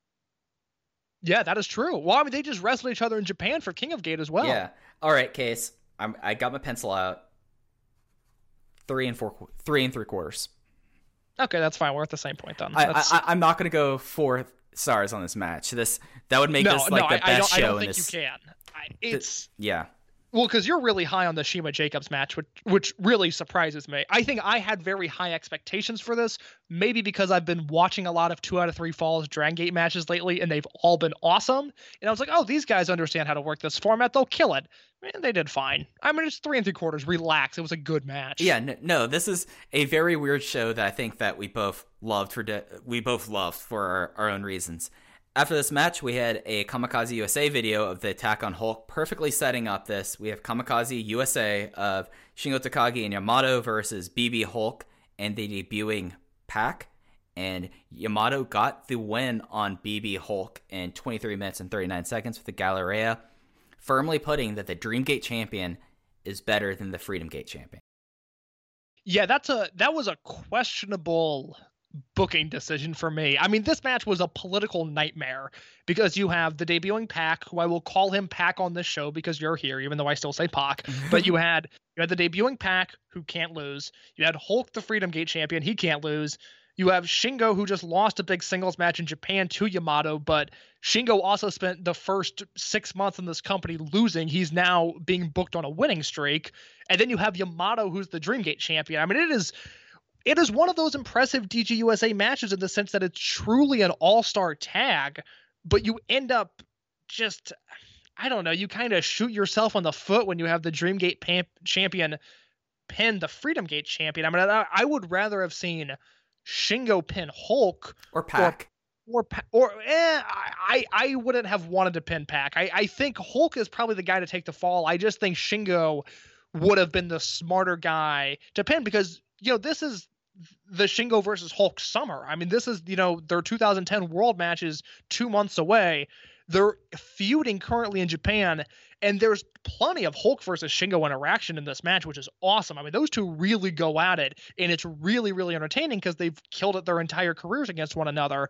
I just, I didn't like Yamato pinning Hulk, and then as soon as he pins him, you know, Lenny Leonard notes, well, the Dream Gate p- champion pinned the Freedom Gate champion. Like, I just, so early into a promotion. I mean, if this happens in 2012, maybe I don't mind as much. But here, I was, I was really bothered by it just because I'm just surprised Gabe, who has always cared about championships, and you know, in Ring of Honor would say, you know, guys can do jobs on WWE TV as long as you're not a champion. I'm just very surprised that so early into this promotion's history, he would have the Dreamgate champion pin the Freedom Gate champion because they're supposed to be looked at as as as equals. But this definitively puts Yamato ahead of whoever is going to hold that belt. Yeah, and I'm looking at this match, and you mentioned the political implications. The next weekend would be the first anniversary show, and it would happen right after Kobe World 2010. And that is a really important Kobe World show for reasons we'll get into on that episode. So I kind of get why Hulk at this time would take this loss, and especially why they would keep Shingo Takagi fresh off of losing to Yamato out of the fall whatsoever. And yes, I guess maybe since PAC's first weekend in, in Dragon Gate USA after like having occasional weekends in PWG and in Ring of Honor, you wouldn't want to have him there. So I guess I'm a little bit more forgiving about this than you are because I kind of see it. And but yeah, no, I mean you already kind at this point, you've now told your Dragon Gate USA fans, your champion is good. He has been a strong wrestler, and since he won the title, he went on a pretty solitaire. But he's not as good as the Dreamgate champion, and that would not change throughout the course of the company. Like this was the delineation point, and there would never really be another moment where a Freedom Gate champion would go face to face with a Dreamgate champion without the thought in their mind going, the fans' mind going, "Oh, he's Freedom Gate champion. He's he should lose to the Dreamgate champion." Like this set this moment in the fans' mind. Let's talk about Pac for a second. I kind of I went I did not do this intentionally. I just went ha- I did half Pac, half Pac. it's ended up in a weird hybrid of that pronunciation. So let's talk about Pac for a second. This show is promoted around him. He's the first talent announced. He's on the DVD cover for this show. You know, you can argue that the Maximum Pro Wrestling guys drew the house, but in Dragon Gate USA canon, this show was built around Pac, which I find to be very interesting because his relationship with Gabe Sapolsky leading up to this was not the best relationship. And it begins in early 2007 when Pac works the fifth year festival shows, uh, the two Liverpool shows, the FYF Liverpool and the FYF finale show. Uh, he works Roderick Strong in his Ring of Honor debut, which is a really good match. And then he works Dragon Gate alum Matt Sydal on the FYF finale show, which is okay. At the time, Pac is a guy who's working WXW and PWG, and his biggest advocate in the States at this point is probably Colt Cabana. Cabana was a really early adopter into how talented this guy is. And, you know, Steen and Generico were big fans of him, but Steen and Generico had yet to really prosper in Ring of Honor, so they're not having any sort of booking influence. So it's Cabana who convinces Gabe to book Pac for the European shows. Pac comes over, has a, a good but not great showing. In July of 2007 for Wrestle Jam, Pac comes over, debuts in Dragon Gate, immediately seems to find a home there. And then in August, he comes back to Ring of Honor for a double shot for the Caged Rage and the Manhattan Mayhem 2 shows. And things do not go as well. He wrestles Bryan Danielson on the first night, and Danielson essentially squashes him. I mean, this is we're just about to hit Danielson versus Morishima and this really violent side of Danielson that comes out. And he kind of just destroys Pac on the on the mat in this match and eats him alive. And then the next night, Pac is booked against Davey Richards. And I'll read this from the September 5th, 2007 Wrestling Observer newsletter, where Dave says Richards pinned Pac in a match that flopped. Crowd booed the wrestling early on the mat, and they didn't like Pac's style. Richards dressed like Benoit circa 1996, and that led to Benoit chants. That's irrelevant. I just thought that was funny. Pac botched a few moves after the crowd uh, after and the crowd was already in on him. Richards used a tombstone and an arm lock for the win, but it was the one match of the weekend that didn't work. So for Pac personally, if you've ever listened to his Art of Wrestling episode, and if you haven't, I recommend you do. He took this super personally. He's a guy that, you know, I don't know what he's like now post WWE, but the the rep he had going into WWE was that he was the super sensitive, really shy, not confident guy. He was really rattled by this Ring of Honor weekend but luckily, a few weeks later, he was back in Dragon Gate. He essentially became Matt Sydal's replacement because Sydal was signed. Pac became the Gaijin with all the focus. And from 2008 to 2010, where we are now, Pac spends almost all of his time in Japan becoming the guy, the foreigner in this company. He hardly works any independent dates. And when he does, he's working PWG and WXW primarily. But Pac, more so than anybody else, is the test case and the example of here's what happens when you tour Dragon Gate. Here's a guy that came in that weighed nothing. I mean, 100 pounds soaking wet, didn't have a look, didn't really have charisma, but had raw ability. And you see him here two years after he's been with the company full time. He has muscle, he has a look. The charisma is not quite there, but it's coming. And on top of that, he's a world class wrestler. So it's a really nice triumph story for Pac. He has a great showing in this match. All of his stuff looks good. All of his stuff connects with Shingo and Yamato. I love watching Shingo wrestle Pac. It's something that won't happen in the modern day, but it's uh, maybe my number one man I wish that match could happen because both guys are still at the top of their game. But it's it's a nice story for Pac. I look forward to him being in and out of the company for the next few years because whenever he shows up, he has my attention. And if anything, you might have undersold his importance to Dragon Gate as the top gaijin. And it's something that really came about because of DGUSA. And one of the primarily one of the few successes of DGUSA was it brought in people like Ricochet, brought in Rich Swann, brought in Brodie Lee for a little bit, brought in Johnny Gargano, maybe not Johnny Gargano, but it brought in all these people and he really kind of took charge of people who came into the company. Ricochet has talked about like, oh, when I went over to Dragon Gate, someone like CIMA really helped me, but the person that really like sent me like you should do this, you should do this, and like kind of instilled a work ethic in a way was Pac. Like Pac was like, hey, you need to do this, like work out, you need to watch what you eat, and he kind of became this leader and focal point. If you remember last year when we were talking about in 2018, when we were talking about Pac there's a reason why like it, he's treated as such a figure within Dragon Gates and the Dragon Gates fan base. He there are stories about like how much he values this relationships, how much he basically in a lot of ways DG UK kind of happened because a little bit because of him and how he took like a leadership role there and for him having like this weekend after like the, the story he told like he did do appearances where PWG really was the place in the states where he had any sort of footing before Dragon Gate. And it just was like having him here and now we kind of have another figure. We talked about johnny gargano earlier. We've been talking about Jon moxley.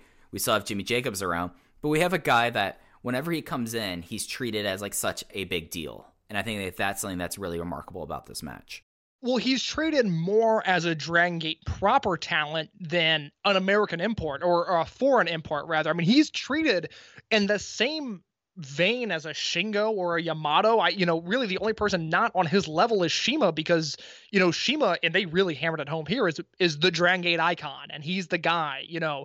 But everybody else is on a tier below him, Pac included it. And, you know, briefly, yeah, your point about Ricochet is entirely correct. And I've said this before, and I will continue to say it because it, it factors into current day wrestling quite a bit. But if you look at Ricochet in December of 2010 and just the way he looked, the way he wrestled, the way he acted, he spends all of 2011 wrestling Pac. And by the December 2011, Ricochet is an entirely different human being, and it's for the better. And then finally, you know, when Pac got cut from WWE, People that don't know, and I'm not criticizing them for not knowing, but you know, the the basic online fan was saying, "Oh, he's going to end up in New Japan," and we knew all along. You know, you and I would talk about it. You know, our other Dragon Gate fans would talk about it. If he was going to show up in Japan, he was going to show up in Dragon Gate, and he did, and he dominated, and he won the Dream Gate champion, and it's easy to forget now because you know even though there's you know really no shows or at least no shows with fans eh, pac saved the company from a creative lull and has now helped lead them into a future that is really, really exciting for current day Dragon Gate. And unfortunately, it's been delayed by just otherworldly happenings that are far more severe. I'm not worried about wrestling booking ideas being lost, but it all, this entire era is going to begin in October of 2018 when Pac showed up back at Korakuen Hall and reemerged as the top guy in Dragon Gate. And a lot of that begins with this Open the Northern Gate show and seeing that Pac could connect on a global level with a larger American fan base. That leads him obviously to NXT, to a WWE run that, you know, it's a shame. I mean, I'm glad it ended, but it's a shame it ended the way it did because he was the only guy keeping me watching WWE programming for a long time. And when he left, you know, I I have seen a few NXT matches since and a few minutes of the main roster here and there, but I don't watch it anymore because a guy like Pac should be prospering in the biggest wrestling company in the world. And when they can't figure that out, I have no interest. I have no interest. As for this match, just to circle things back around, four and a quarter stars for me. I loved this main event. Four and a, we we came together at the end. Four and a quarter. Man, There that's go. why I like you, Mike. There you yeah, go. there we go. Uh, other things of note, something that you said that made me want to go look. Here's how much of a big deal Pac's going to be treated in this company. We're gonna go. I'm fast forwarding us ahead to actually we're go the, the next the next time that he's on the losing side in a Dragon Gate match. Dragon Gate USA Uprising 2011, June 4th, 2011. I don't know if you I forget if he lost the fall or not, but the first time that I was gonna say I know that I know that match. I don't know the result, but I guarantee he does not take that fall. The first time I believe he loses a fall, September 9th, 2011, chasing the dragon in your neck of the woods, Indianapolis, Indiana, I Captain's love Fall. that show. Yes, Yeah. I love that match too. The first time I, I believe he takes a fall in Dragon Gate, USA. So Pac is. I know we talk about like who's going to be like the American stars and how they have their their four people that now they were moving to this new era. Enter the era of Pac because Pac in a lot of ways is going to be very emblematic of this era. He's going to be around the title scene, both the DGUSA title scene and the Dragon Gate proper title scene and Dragon Gate USA. And there's just things about like how this like they had like this big stakes moment where you have Hulk getting dive bombed by Yamato, getting destroyed by Shingo Takagi, and then he tags in Pac, and Pac's perfect. Pac looks the part. He's every per he's every bit of the formed wrestler that we have now seen for the last nine years. And he's incredible there. He does this spaceman a Fosbury flop dive that still to this day, like I watched it, the show today and I was like, that is something special. And it, it's something that I think is so unique to this promotion at the time because he does still do some uh, PWG appearances, he does his UK appearances, but this, if there was a promotion that really got him signed to WWE, it was DG USA, and it was remarkable there. Other funny note: uh, Jimmy Suzuki, who now runs the the uh, uh, just like a really weird promotion that brought over a Necro Butcher this year, Tokyo Championship Wrestling, was in was taking photos of this match and this show case for a show that neither of us remembered. It had some highs and it had some lows, but after like a WrestleMania weekend where we had what I thought was the worst show in the company's history at this time, and then a show that had some excellent matches, top to bottom, like this might have only been in front of 200 people, but case, this is a show worth going out of your way to watch. It's a really good show. Uh, I should note real quick the the last thing that happens Right. on the DVD is Masato Yoshino is talking to a member of the Japanese press, which is just it, it makes it look like a high school sport. Like it just I understand what they were trying to do, but again, optics, it just looked bad. Jimmy Jacobs walks by. Yoshino says, uh, Will you help me defend Hulk against Kamikaze USA? Jimmy Jacobs says he's tired and walks away. And then Jon Moxley comes out of nowhere and attacks Jimmy Jacobs. And then Mox has a line to end the show that kind of shows just that Jon Moxley's on another level. He attacks Jacobs, and Mox says, I keep score. That one's for Brian. Tomorrow night will be for me and then the show ends and it's a, a powerful way for the show to end with jon moxley once again standing tall as for what you asked me as for the show yeah i mean a show with mochizuki versus doi and then the takayama versus hulk and pac main event is worth watching and then you throw in dragon kid versus yoshino jacobs versus CIMA and that really fun chikara tag opener like this is a really good show but it feels so vastly different than historic gate or Untouchable Gate or one of these shows that had just a red hot crowd in front of it, and there was this real excitement about Dragon Gate USA.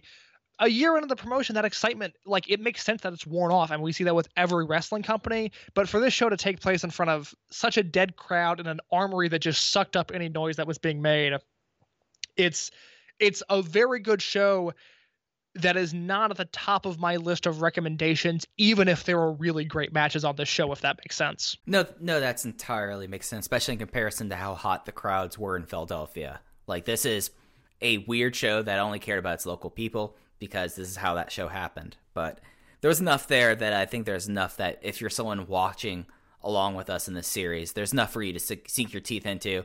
But it's one of those shows that kind of sticks out to you after the fact. Uh, should we run down the card for the show that's going to happen the next day, DGUSA Uprising, before we go?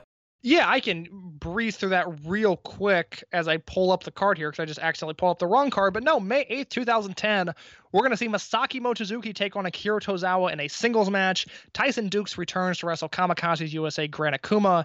A no DQ match between Jimmy Jacobs and Jon Moxley. Pac will return this time with Naruki Doi to take on the Chikara Sekigun of Jigsaw and Mike Quackenbush. CK1 Warriors, CIMA and Dragon Kid are going to wrestle Shingo and Yamato. I'm really excited to watch that. And then the main event, the Open the Freedom Gate title match, BB Hulk defends against Masato Yoshino.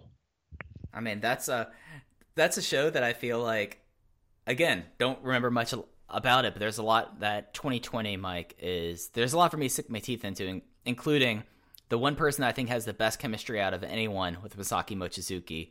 That's my boy Akira Tozawa. I'm really excited to watch the show. I've never seen it before. Yeah, uh, I'm looking at the total card about stuff that was not on air. Chris Chambers and Michael Elgin defeat uh, Kevin Crisis and uh, Mike Rollins, and then we have an eight eight way fray with someone that I know is going to pop up on the show. That not going to have any spoilers there, but the, the fray does come back, and it does have someone that now more so than ever in 2020, this person's an important figure. So this is going to be an interesting show that we're going to cover next week on Rewind and Rewatch. Indeed so. Uh, this brings us to the end of the episode. As always, you can find me on Twitter at underscore in your case. You can follow the Open the Voice Gate account at Open Voice Gate, where Mike and I have been tweeting a lot more lately. And Mike, where can the people find you? I'm at Fujiheya, spelled like Don Fujii. I'm keeping on keeping on there. Uh, one thing I want to do just because of the way that we schedule these things and the way that we tape these things, it kind of popped up between when you will have done this and when this goes out. Check out the episode we did with uh, Dragon Gate J. That would have been two weeks old at this point, but was last week when we were recording it. One of my favorite people. I love when we get a chance to sit down and talk with Jay, and he was very gracious with his time. So please go check out that episode, if only because if you haven't listened to this yet and you're still listening to the show, I'm wondering why, but just, just as my last hard sell, it's a show about exorcisms, a show about a show about people who only write at the middle school level, and a show about train enthusiasts. I will say this before we go: listen to the interview with Jay, and then go watch Dead or Alive 2012, and specifically the main event, and then you'll un- you'll understand why I'm telling you to watch those two things in order. After that, uh, the podcast with Jay is it's my favorite show I've ever done for the network. Uh, I'm thrilled I had the opportunity to do it. As I told Jay, I've probably read his writing every day for seven years now, or close to seven years, and it was my first time talking to him on a podcast. It was awesome. It was a really cool experience for me. So that show's out there, and I hope you guys enjoyed it. Yes, and I hope you all do too. It's always like just talking with Jay and talking with you in that episode. It was one of the more fun things that I've ever done podcasting, and that's why I've been I've not just been doing the the heavy, the heavy sell here. I've done it on my other shows as well. But that's going to do it for us. So for Case, I'm Mike, and we'll be with you next week for Open the Voice Gate Rewind and Rewatch. Take care, everyone. On May 5th, Dragon Gate presented its Dead or Alive 2010 event to 7,000 fans in Japan. Nine members of the roster then boarded a plane and flew over 12 hours to Detroit. After crossing the border into Canada, they were exhausted and beat up. Sometimes new markets work, sometimes they don't. There was a sparse crowd for the Open the Northern Gate event just a few hours later in Windsor, Ontario. The Dragon Gate wrestlers could have phoned it in. They could have gone through the motions. However, this is not the work ethic of the Dragon Gate roster. The fans came to have a great time, and their enthusiasm was contagious. It doesn't matter if there are 200 or 20,000 fans, there are no house shows in Dragon Gate USA. There are no B shows in Dragon Gate USA. Instead, we serve the premium product every night. This is the story of the one. As a maintenance engineer, he hears things differently. To the untrained ear, everything on his shop floor might sound fine, but he can hear gears grinding or a belt slipping. So he steps in to fix the problem at hand before it gets out of hand. And he knows Granger's got the right product he needs to get the job done, which is music to his ears. Call, clickgranger.com, or just stop by. Granger, for the ones who get it done.